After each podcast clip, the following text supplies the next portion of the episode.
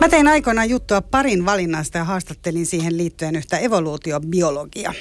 Hänen mielipiteensä oli se, että menopaussiin eli vaihdevuosiin ei kuuluisi saada suinkaan hormonihoitoa, vaan ikääntyvien naisten kuuluisi astua sivuun ja ruveta hoitamaan jälkeläisiä. Ja jälkeläisten jälkeläisiä eli lapsen lapsia. Evoluutiobiologiassa se on nimittäin heidän tehtävänsä, kun eihän heistä ole enää lisääntymään, eli heistä ei ole hyötyä. Eli huivivaan kiinni leuannalta ja muiden samanikäisten naisten kanssa potemaan migreeniä ja viettämään, viettämään aikaa sopivissa kulttuuriharrastuksissa. Tauolla voi sitten vaikka jakaa kokemuksia niistä kuumista aalloista ja virtsan karkailusta. Tämä taitaa olla ollut se yleinen mielipide muidenkin kuin evoluutiobiologien keskuudessa, tai ainakin tuntuu, että asiasta on mieluummin puhuttu vain suljettujen ovien takana. Vaikka ainakaan televisiosarjoissa ja elokuvissa iäkkäämpien naisten intohimot ja motivaatio eivät estrogeenihoidon takia sammukkaan viisikymppisenä. BBCn päivittäisohjelma Women's Hour käsitteli naisia ja vaihdevuosia kokonaisen viikon ajan viime keväänä. Studiossa oli spesialisteja vastaanottamassa eri-ikäisten naisten ja itse asiassa myös joidenkin miesten puheluita ympäri Englantia. Niiden perusteella selvisi, että vaihdevuodet on erittäin alihoidettu, alihoidettu vaihe naisen seksuaaliterveydessä myös Briteissä. Moni lääkäri määräsi naisten vaivoihin sairaslomaa sekä uni- tai mieliala lääkkeitä, jos niitäkään, vaikka taustalla olikin vaihdevuodet ja siihen liittyvät hankaluudet. Ja tämä kaiketi pitkälti siitä syystä, ettei lääkärit Briteissä tunnista niitä. Vähän tätä samaa totesi jo useampi vuosi sitten Suomessa tamperelainen kynekologi Maija Kajan, joka on jo halunnut pitkään herättää keskustelua naisten vaihdevuosista ja niiden hoitamisesta ja nimenomaan niiden alihoitamisesta. Hän on sanonut naisten, naisten paitsi kärsivän turhaan myös joutuvan niiden takia sivuun liian aikaisin. Onko naisen halu ja energia siis jonkinlainen paitsi tabu, niin myös uhka? Mistä nainen voi tietää olevansa vaihdevuosissa, jos ei ole niitä kuumia aaltoja eikä kuukautiset ole loppuja? Miksi ne on täällä yhteiskunnassa niin häpeällinen asia, että osa naisista on tosi vaikea puhua niistä edes keskenään? Ja myös se, että miten niitä voidaan hoitaa. Tästä me puhutaan nyt nostossa, kun vieraana on kynekologi Maija Kajan. Lämpimästi tervetuloa. Kiitos. Lähdetään Maija siitä, että sä oot tosiaan yksi niistä kynekologeista, joka on sitä mieltä, tai joka on kirjoittanut avoimesti sitä ruvennut hoitamaan vaihdevuosia oikeastaan aika nuorten naisten kohdalla. Eli, eli mä muistan lukeneeni, että sä puhuit jo 35, niin kuin reilu 35-vuotiaista naisista, joilla vaihdevuodet voi jo alkaa, ilman että sitä ymmärretään. Joo, se on kyllä aika harvinaista ja sitä sanotaan ennenaikaisiksi vaihdevuosiksi, mutta aika monella naisella itse asiassa on niitä premenstruaalioireita, eli PMS koko elämänsä. Ja sitten ne voi vielä pahentua, kun ruvetaan lähestymään 40 ja 40 ikävuoden jälkeen. Ja silloin on aika vaikea erottaa, että itse asiassa mun mielestä vaihdevuodet on aika vaikea sana. Mm. Mä en ihan tarkkaan tiedä, että mitä se tarkoittaa. Musta tuntuu, että että suuri osa ihmisistä ajattelee, että se tarkoittaa muutamaa vuotta, jotka on kuukautisten loppumisen kieppeissä. Mutta jos sitä ajatellaan vain niin kuin vaihdevuosi-oireiden kautta, niin kuin mulla on ajatus katsoa, niin silloin ne usein kyllä alkaa jo siellä, no ainakin nyt 45-50 vuoden kieppeissä. Ja sitä on kyllä hankala huomata – että oireet on vaihdevuosioireita, koska kaikille ei tosiaan tuu mitään kuumia aaltoja ja hikoilua, mikä tunnistetaan vaihdevuosioireeksi. Usein kuukautiset voi olla säännölliset tai ihan pientä heittoa kuukautisissa. Jos nainen käy gynekologilla, niin gynekologi voi sanoa, että joo, nämä on tosi nätin toimivan näköiset nämä sun munasarjat. Jos otetaan verikokeita, niin voi olla, että aivolisäkehormoni, joka kertoo – elimistön estrogeenitasoista, niin se on normaali. Ja silloin sitten usein nainen jää ilman hoitoa. Mutta silloin, jos on selvästi semmoisia oireita, jotka vois liittyä estrogeenitasojen hyppimiseen tai munasarjojen yskivään toimintaan, niin silloin mun mielestä kannattaa tehdä koehoito. Ja yllättävän hyvin usein naiset voi, jos he saa sen sen estrogeenitason tasaiseksi. Eli jos huomataan, että aamujen unettomuus, masennus, ahdistuneisuus, nivelkivut, Paniikkituntemukset. Se, paniikki, joo. Paniikki on hyvin selvästi semmoinen, kyllä. Masennus, itkuherkkyys, ärtysyys, tiuhapissalla käymisen tarve, seksuaalisen halun väheneminen tai seksuaalisen reaktioherkkyyden heikkeneminen. Eli että kosketus ei tuotakaan enää sitä nautintoa, mitä se aikaisemmin on tuottanut. Niin nämä kaikki voi liittyä niihin hormonien muuttumiseen. Ja itse asiassa ei ole tietenkään myöskään kyse pelkästään estrogeenista, vaan myös niistä naiselle tarpeellisista androgeeneista, eli mieshormoneista. Et sitten usein voi käydä niin, että vaikka se estrogeenin vähyys hoidetaan ihan hyvin kuntoon, niin esimerkiksi mieliala, energia, seksuaalinen halukkuus ja reaktioherkkyys ei paranekaan. Niin silloin voikin olla kysymys siitä, että elimistö ei tuota enää kunnolla sitä androgeeniakaan, eli testosteronia tai sen esiasteita, jotka on tärkeitä myös naisen terveydelle. Ja miten sitä sitten hoidetaan? Onko sekin siis, koska jos sitä estro, siis tämä estrogeeni on tällainen ää, hormoni, Joo, mitä, mitä nainen ottaa pillereinä tai geelinä tai... Laastarista. Niin, Joo. tai laastarista. Niin ää, mikä se on sitten, mitä sitä testosteronia sitten saa? No se on vähän takkusta. Harva vanheneva nainen varmaan haluaa ottaa ainakaan lisää niin kuin jotain mieshormonia kehonsa, niin. kun ei muutenkaan se naiseus alkaa vai... Joo, no aika, aika usean naisen varmaan kannattaisi ottaa itse kehonsa lisää vähän mieshormoneja. Se, nimittäin se androgeenien eritys naisen elimistössä vähenee jo 20 jälkeen. Eli neljäkymppisenä meillä on enää puolet niistä androgeeneista, mitä oli silloin parhaimmillaan. Ja sitten siitä ne vielä sitten, sitten vähenee. Ja Suomessa itse asiassa mä en ole ihan varma siitä, että miten paljon muualla maailmassa, esimerkiksi Yhdysvalloissa, missä käytetään – osa lääkäreistä käyttää näitä niin sanottuja bioidenttisiä hormoneita, että onko siellä naiselle kehitettyjä annoksia testosteronia. Suomessa ainoa, minkä mä nyt olen toistaiseksi keksinyt, on se, että, että apteekista saa reseptillä dehydroepiandrosteronia, joka on naisellekin luonnollinen testosteronin esiaste niin sitä, silloin jos on matalat testosteroni- tai androgeenipitoisuudet naisen elimistössä ja on näitä oireita, jotka ei sitten estrogeeniannoksen räätälöimisellä helpota, niin silloin mun mielestä kannattaa kokeilla niitä androgeeneja. Onko se just sellaista enemmän semmoista niin kuin aktiviteettia tai jotenkin aina testosteroni yhdistetään aggressiivisuuteen. Kauhea, kauhea sanoakin tälleen niin kuin ääneen, mutta niinhän se usein on. Niin se, se joo, on. kyllä. Jos sitä on liikaa, niin sitten voi olla, että, että tulee aggressiiviseksi. Mutta ne annokset, mitä käytetään, niin ne on hyvin pieniä. Ja, ja mun mielestä niitäkin kannattaa sitten seurata myös sitten verikoekontrollein.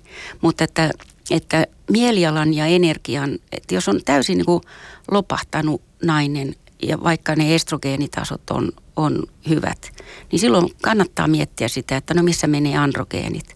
Ja sitten tämä, tämä mikä, mikä tota, on aika lailla vähän puhuttu asia, on tämä naisen seksuaalisuus. Eli, eli kun ajatellaan, että suomalainen nainen nykyisin elää yli puolet aikuisesta elämästään vaihdevuosien jälkeen.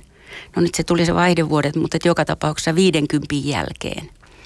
Ja, ja tota, sitten kun puhutaan seksuaalisesta aktiivisuudesta ja halusta, muun muassa perjantai-ohjelmassa. Niin nyt perjantaina. Viime perjantaina. Niin, niin vanhin nainen, joka siellä oli, oli 43-vuotias. Eli siellä käsiteltiin ainoastaan naisen elämänkaaresta yhden kolmasosan aikana olevaa halua ja seksuaalista aktiivisuutta – Enkä mä niin kuin toisaalta sitä yhtään ihmettele, koska, koska kun ne hormonitkin vähenee iän mukana, niin kyllä moni nainen alkaa tuntea itsensä semmoiseksi huivin sitojaksi tonne leuanalle. huivi. Kyllä, harmaa huivi leuanalle ja, ja siitäkin on tutkimuksia, että mikä on, mikä on niin kuin maailman rauhoittavin tuoksu. Ja siinä tutkimuksessa sanottiin, että se on, se on mummolan tuoksu, koska siellä ei ole niin kuin mitään – seksuaalisuuteen viittaavaa, niin silloin, silloin se on sitten hyvin rauhoittavaa kaikille, jotka sinne menee. Ei, ei tarvitse niin kuin olla tässä hormonisysteemissä ollenkaan mukana. Niin, onhan se tavallaan, mäkin saan niin kuin kiinni siitä, että tietysti se, että kun koko elämänsä pinnistelee kauheasti ja on niin kuin monta erilaista vaihetta ja sitten usein siinä niin kuin 40 jälkeen ehkä lapset, no tänä päivänä itse asiassa monethan kuitenkin saa lapsiakin aika myöhään, eli 50 sulla voi olla vielä yllättävän nuoretkin lapset. Mm. Että tavallaan semmoista tilaa ei ole ehkä häipää, mutta ehkä ei ole myöskään silloin sitä tilaa semmoiselle omalle halulle tai seksuaalisuudelle niin kuin muutenkaan. Et saan kiinni siitä, että se on varmaan niin kuin houkutteleva, kuten evoluutiobiologiat sanoo, niin sinne vaan niin kuin mummoilemaan, vaikkei lapsenlapsia siinä vaiheessa vielä olisikaan. Mutta jos me puhutaan siitä, että, että tavallaan äh, mulla on sellainen käsitys, että naisten seksuaaliterveys on ylipäätään. Että jos nyt ei puhuta niin tästä, ää, mit, mä en tiedä mitä termiä käytän myös, me puhun menopaussista eikä vaihdevuosista, mutta että jos ei puhuta tästä vaiheesta, sä, ää, kun, kun esimerkiksi oli tämä perjantai-ohjelma, missä nyt ei puhuttu seksuaaliterveydestä sen enempää, vaan naisten halusta, mikä on tosiaan vähän nuoremmille ehkä suunnattukin, niin, niin tota, oli kuitenkin ihan niin kuin aika hätkähdyttävääkin jollain tavalla näkee. Siinä oli hieno dokumentti, missä neljä eri-ikäistä naista kertoi haluistaan. Ja tosi jotenkin niin kuin vahvasti ja vapautuneesti ja rehellisesti. Se oli hienosti tehty, hienosti tehty dokkari silleen niin kuin pelkistetysti ja selkeästi siitä halusta. Ja, ja tuli semmoinen olo, että nämä naiset on tosi sujuja tämän seksuaalisuutensa kanssa. Mulla on kuitenkin myös semmoinen olo ja, ja just en muista mitä, mitä eilen katsoin tai luin, mutta että kyllähän naisen halu on niin kuin myös aika pelottava asia. Kyllähän se on helposti mun mielestä yhteiskunnassa sellainen asia, että, että se voisi myös pysyä jossain vähän piilossa. Oletko samaa mieltä, Maija Kajan? Joo, kyllä mä oon aika paljon samaa mieltä. Mm, musta tuntuu, että, että siinä menetetään valta – jos nainen vapautuu esimerkiksi seksuaalisesti. Ja jos, jos sitten valta naiseen menetetään, niin se on aika uhkaava tilanne. Että uskon, että se ainakin osittain liittyy tähän. Mä olen muuten sen evoluutiobiologin kanssa vähän eri mieltä. Mä oon sitä mieltä, että evoluutio ei ole tarkoittanut, että olisi isoäitejä, vaan evoluutio on tarkoittanut, että me kuoltaisiin siinä 40-45 ikävuoden kieppeillä. No mä oon kauhean iloinen siitä, että ei me kuolla, että viisikymppisenä on tosiaan vielä saman verran edessä olevaa elinaik- aikuista elinaikaa kuin takanakin päin.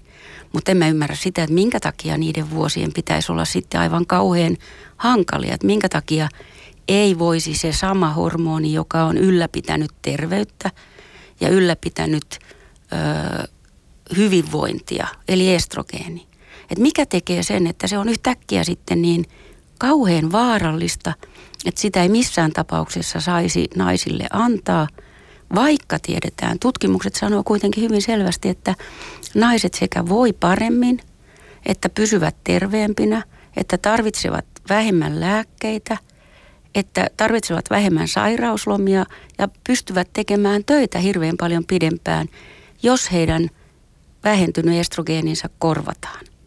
Ja sitten tässä on vielä se, se kommervenkki, että se mitä yksittäinen nainen tarvitsee estrogeenia, niin se vaihtelee hyvin paljon naisesta toiseen. Ihan samalla lailla kuin esimerkiksi jos on kilpirauhasen vajaa toiminta, niin joku tarvitsee vähemmän kilpirauhashormonia ja se on hoidettu se vajaa toiminta. Ja joku tarvitsee moninkertaisesti sen. Ja sitä ei tiedä oikein mistään, mitä annosta kukakin nainen tarvitsee, jotta ne oireet saadaan kuriin. Ja kuitenkin tavoitteena pitäisi olla se, että kaikki estrogeenin vähyyteen liittyvät oireet tai siitä johtuvat oireet saadaan hoidetuksi. Ei ainoastaan sitä mahdollista hikoilua, vaan myös ne nivelkivut ja ahdistuneisuus ja paniikki just ja, ja sydämen rytmihäiriöt ja masennus ja unettomuus. Niin, sä sanoit, oot kirjoittanut blogissa esimerkiksi siitä, että, että aika monet naiset määrätään sairaslomalle. Ja niin kuin paljon naisia uupumuksen takia ihan turhaan sairaslomalle, koska jos se saisi oikeanlaisen estrogeenihoidon, niin nämä pystyttäisiin välttämään. Joo. Jos nainen nukkuu huonosti ja on masentunut ja menee työterveyteen, niin hyvin usein hän saa diagnoosikseen työuupumus tai masennus. Ja silloin hän sitten saa sairaslomaan, sitten hän saa – mahdollisesti nukahtamislääkettä ja masennuslääkettä ja, ja, ja se sairausloma voi olla aika pitkäkin. Ja sitten yritetään taas uudestaan. Sitähän ei ole yhtään sen enempää kunnossa, jos se johtuu Ei, tuosta. niin, Eli sitten kyllä, taas palataan Kyllä, siihen. taas sitten joutuu uudestaan niin kuin sairauslomalle ja sitten voi olla niitä, monta niitä muitakin oireita, joita ei vaan sitten tuu siinä kohdassa puhuneeksi ja joita sitten jos tulee puhuneeksi, että on nivelkipuja tai sydämen rytmihäiriöitä, niin sitten ruvetaan ottaa röntgenkuvia ja sydänfilmiä ja sydämen ultraäänitutkimusta, vaikka ne kaikki olisi kuulunut siihen samaan pakettiin. Ja eikö tähän liity myös se kilpirauhasen vajaatoiminta, koska tuntuu, että se on helposti myös semmoinen, mitä se on itse asiassa sehän oli myös tämmöinen niin aika muodikas juttu vähän aika sitten, että annetaan niin kuin väärää lääkitystä myös siihen. Ja sitten jotenkin tuntuu, että on paljon semmoisia niin kuin samanlaisia, just niin kuin väsymys ja vetämättömyys ja lihominen ja muu, jotka liittyy tähän, että meneekö ne kissit helposti sekaisin? Ne voi mennä sekaisin, mutta kyllä ne yleensä sitten aika hyvin saadaan, saadaan tutkimuksilla kiinni, että onko tässä nyt mukana myös se kilpirauhasen vajatoiminta. Itse asiassa kilpirauhasen toimintakin voi heikentyä silloin vaihdevuosissa, koska estrogeenin tekee tulehduksellista reaktiota kudoksiin. Esimerkiksi voi tehdä sitä, sitä kilpirauhaseen tai niveliin, jolloin sitten voi tulla kilpirauhasen vajatoiminta tai, tai nivelkipuja liittyen siihen.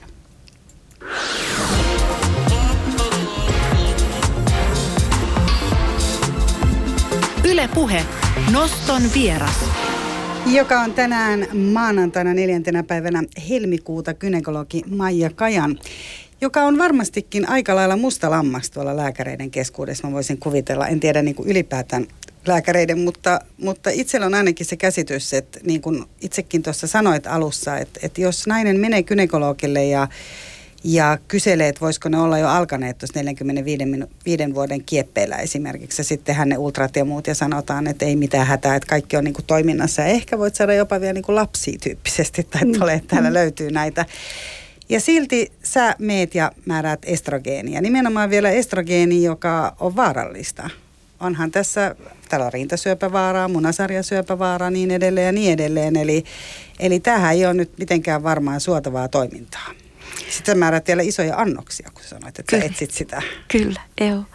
Tota, joo, se, mä suosittelen estrogeenia, vaikka sen käyttö lisää jonkun verran rintasyöpäriskiä. Ja ilmeisesti yli 20 vuoden käyttö lisää jonkun verran myös sitä munasarjasyöpäriskiä. Sitten hormonikorvaushoitoon on liitetty riski syvästä laskimotukoksesta ja keuhkoveritulpasta ja aivoinfarktista. No sille rintasyöpäriskille ei voi mitään. Se on ihan totta, että, että yli kolme vuoden hormonihoito lisää rintasyöpäriskiä.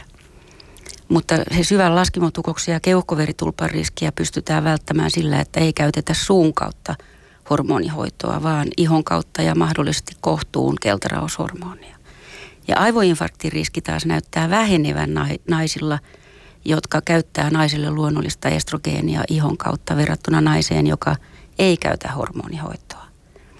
Mutta jos me katsotaan sitä naisen elämän kokonaisuutta, ensin tietysti sitä elämänlaatua, että miten se nainen voi, niin silloin se estrogeenin vähyys voi kyllä romahduttaa sen naisen elämän täysin.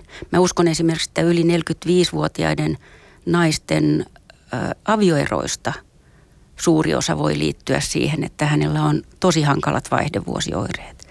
Kaikkein tavallisin estrogeenin vähyyteen liittyvä oire on selvästi lisääntynyt ärtyneisyys.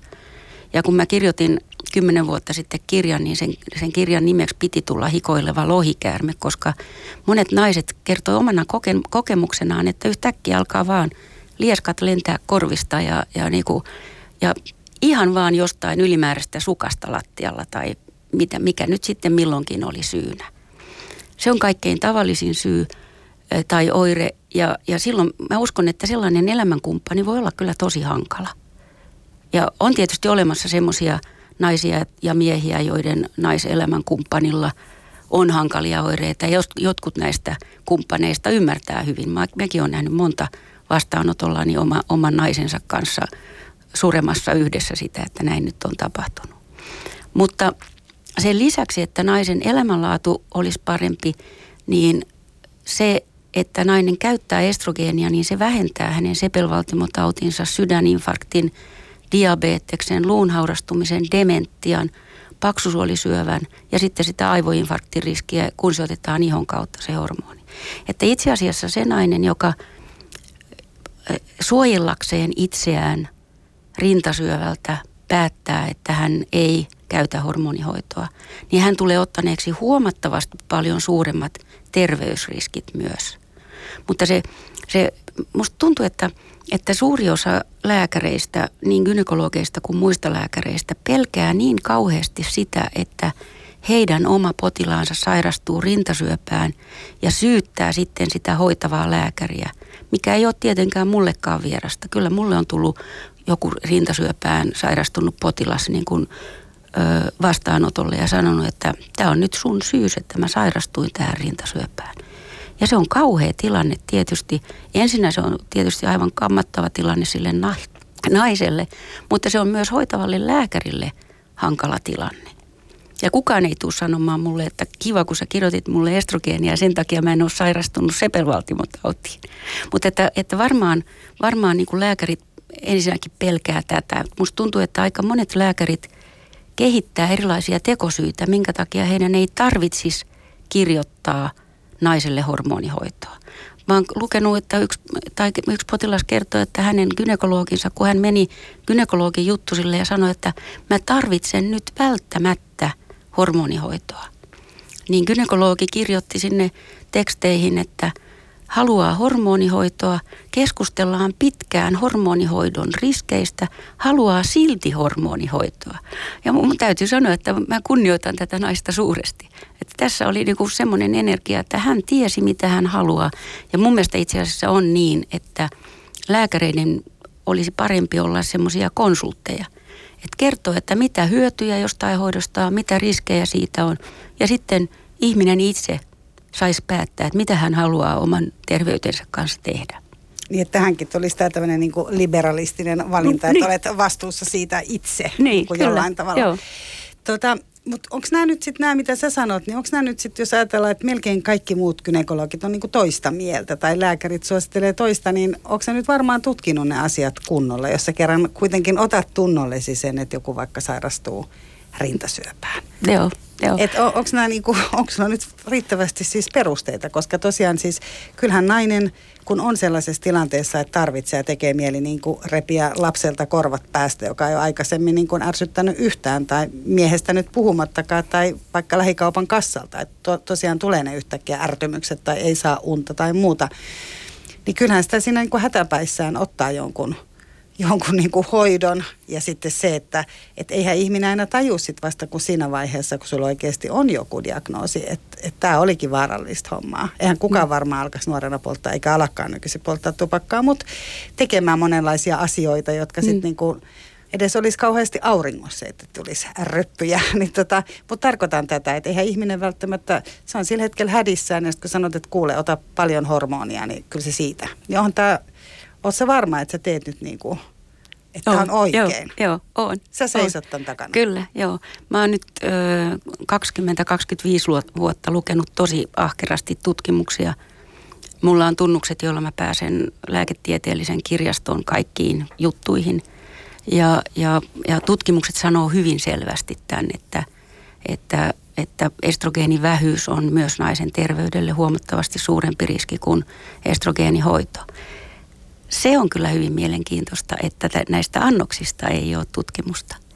Eli, eli on paljon gynekologeja, jotka on sitä mieltä, että on joku maksimiannos, jonka yli ei saa missään tapauksessa niin se mennä. alhainen. Joo, ja se on todella alhainen. Ja itse asiassa varsin harva nainen saa oireensa kuriin niillä, niillä annoksilla. Ja se, mutta, mutta kun on kuitenkin niin paljon tietoa siitä, että, että estrogeeni sinänsä on hyväksi – niin mun mielestä se on huono tekosyy, että ei ole tutkimusta siitä, että jos käyttääkin neljä milligrammaa eikä puolitoista milligrammaa, niin sitten, sitten tota, se, että se ei olisikaan sitten enää turvallista. Koska, koska elimistö reagoi niin eri lailla estrogeeniin ja naiset tarvitsevat hyvin erilaisia annoksia, jotta he saa ne oireet kuriin. Mutta myöskään siitä ei ole mitään tutkimusnäyttöä, kun nyt sitten sanotaan, että joo, hormonihoito vähentää tämän ja tämän ja tämän ja tämän taudin riskiä, niin ei ole tutkimusnäyttöä siitä, että jos se naisen käyttämä annos on mitättömän pieni siihen hänen tarpeeseensa, niin saako hän niitä terveyshyötyjä. Mun on vaikea uskoa, että jos mun elimistössäni on koko ajan estrogeenin vähyys, niin että mä saisin ne terveydelle ne hyödyt, mitä estrogeenista on mahdollista saada. No miten sitä voisi muuten hoitaa, paitsi ottamalla tätä? Onhan niin kuin muitakin asioita. Tätä sä oot itsekin puhut paljon myös tämmöisestä niin kuin luontaisesta niin kuin kasvisravinnosta esimerkiksi. Paljon käytetään soijaa. Mitä on niin kuin, mitä muita sen rinnalla esimerkiksi voi sitten käyttää? Tai jos ei tarvitse sitä estrogeenia, niin miten nainen, nainen voisi sitten hoitaa, että voisi niin kuin elämän ilo niin kuin jatkuisi? Mm. Joo, kaikille ei suinkaan tule mitään kauhean hankalia vaihdevuosioireita ja sillä lailla niin kuin pakko ei ole mitään käyttää mitään hormonihoitoa.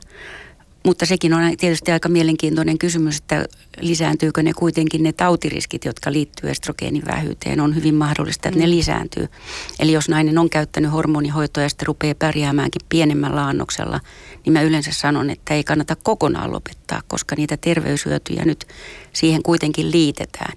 Mutta että on hyvin paljon kaikenlaisia tämmöisiä pehmohoitoja, joista tietysti se kaikkein parhaiten tunnettu on liikunta. Että moni, moni nainen saa liikunnalla – selvästi oireitaan helpommiksi. Tosin sitten joillakin naisilla on niin hankalat nivelkivut, että, että se, ne vaihdevuosioireet estää sen liikunnan tai on niin masentunut ja saamaton, että ei pääse liikkumaan. Mutta että liikunta on tärkeää. Ruokavalio, jossa olisi paljon niitä niin sanottuja fytoestrogeeneja näistä kas, niin kuin ravinnon estrogeeneista eli fytoestrogeeneista on tehty jonkun verran tieteellistä tutkimusta. Ja niissä nyt näyttää, että jos on tuhat naista, josta kaikki käyttää sitä, niin, niin ja sitten tuhat naista, jotka ei käytä, niin niissä ei ole niin kuin tämmöistä tilastollista merkitystä sillä, että minkälaista ravintoa on käyttänyt, mutta kyllä mä oon tavannut paljon yksittäisiä naisia, joilla, joilla tätä on. Sitten yksi, mitä mä, mi, mihin mä oon rakastunut, on D-vitamiini. Ja D-vitamiinista on hirveän paljon ö, ö, huonosti perusteltuja väitteitä olemassa. Että mä oon nyt D-vitamiinitutkimuksia lukenut yhdeksän vuotta ja nyt musta tuntuu, että mä tajun, mitä sen kanssa kannattaa tehdä. Ja sitten, tota, ö, sitten se, mikä mun mielestä on aivan niin kuin todella tärkeää, on e, erilainen kulttuuri esimerkiksi taidenäyttelyt ja musiikki ja, ja kaikenlainen tämmöinen niin kuin nautintoa tuova toiminta. Ja, ja esimerkiksi yksi vaihdevuosioire on kuorsaamisen lisää, lisääntyminen. Ja, Kuulostaa siis tosi houkuttelevalta. Kyllä. Niin, niin, tota, Aina vaan paranee. Kyllä, niin. joo, joo, mitä onkaan odotettavissa. niin. Et niin, niin toi, toi laulaminen vähentää kuorsaamista. Eli sitten kannattaa vaan ruveta laulamaan edes yksiksensä tai, tai vaikka mummokuorossa. No, sekä ei kuulosta kyllä houkuttelevalta vielä. no yksin laulaminen. Mutta laulaminen kyllä niin kuin mm. ylipäätään kuorossa. Mutta kuulostaa siltä Maija että, että joka tapauksessa riippumatta nyt siitä varmaan, että ollaanko vielä tulos edes siihen, siihen äh, niin kuin myöhempään ikään, niin tota, mutta semmoinen niin kuin itsensä ja omien halujensa ja oman jotenkin sen niin kuin omien nautintojensa etsiminen on varmaan niin kuin tosi tärkeä osa sitä, sitä nautintoa ja seksuaaliterveyttä niin kuin selkeästi myös. Että se ei ole pelkästään sitä, että opettelee niin kuin masturboimaan tai saa, saa oikeat e-pillerit tai, tai oikein määrän estrogeenia, vaan siis ylipäätään se, että oppii pitämään itse itsestään. Joo, ja tämä, tämä aika monelle tapahtuu yllättävän myöhään. Että on hirveän paljon naisia, jotka sanoo, että, että he ihan vapautuneesti on oppinut nauttimaan seksistä vasta 45, 50, 55 ikävuoden jälkeen. Ja mä uskon, että aika paljon siinä on sitä, että, että siinä vaiheessa voi olla oppinut hyväksymään itsensä ja oman kroppansa ja ne mahdolliset läskimakkarat ja, ja kaiken muun niin kuin huomattavasti paremmin kuin aikaisemmin. Niin se itsevarmuus kasvaa. Mm, joo. Nyt ei ole enää hirveästi tähän meidän haastattelulle aikaa, mutta sen mä vielä kysyn, että kun mulla on myös semmoinen kokemus, että tuolla elokuva- ja televisiomaailmassa esimerkiksi tai sarjoissa näkyy yhä enemmän niin kuin naisia, jotka ikääntyy ja heillä, heillä on niin kuin voimakkaat halut elää ja perustaa firmoja ja harrastaa seksiä ja käydä treffeillä ja muuta. Mites mies? Nythän puhutaan vielä, tämä ei ole sun erikoisala eikä meillä ole tästä aikaa nyt puhuakaan. Mä voin puhua siitä nostossa joku toinen kerta, mutta mites mies tähän nyt sitten kätketään? Heillähän kan testosteroni taso laskee ja, ja heidänkin vaihdevuosista puhutaan. Eli onko se sun mielestä, Maija, myös alihoidettu ongelma? On. Musta tuntuu, että vielä huonommin miehet saa vaihdevuosioireisiinsa hoitoa, että, että on, miehillä voi olla ihan samoja oireita, esimerkiksi masennusta, unettomuutta, nivelkipuja, sydämen rytmihäiriötä. Häiri- haluttomuutta. Ja haluttomuutta, joo. Ö, ja Suomessa on hyvin vähän sellaisia lääkäreitä, jotka oikeasti tietäisivät ja osaisivat näistä, näitä hormonihoitoja oikein antaa. Ja sitä tutkitaan koko ajan lisää, mutta sitäkin on tutkittu ihan liian vähän. Että No mutta jos tämä menee niin entiseen malliin, niin todennäköisesti on, että sit kun tajutaan se, että miehellä on vaihdevuodet, niin sitten varmaan lisääntyy hoidotkin. Niin, toivottavasti myös naisten hoidot. Minä sanon, jos tämä menee tälle niin kuin entisellä mallilla, jos ottaa Kyllä. huomioon, mikä on naisten seksuaaliterveyden niin kuin merkitys Kyllä. noin keskimäärin. Joo. Hei, kiitos Maija Kajan. Keskustelu varmaan tästä aiheesta jatkuu. Tähän on selvästi vasta alkamassa, koska Joo. aika tabuaiheesta puhutaan sekä naisten että miesten kohdalla. Mutta tota, lämpimästi kiitoksia, että sä pääsit tänne nostoon vieraaksi ja valaisit meitä myös siitä, että se ei ole vaan mikään tämmöinen mummotauti. Kiitos kun pyysit.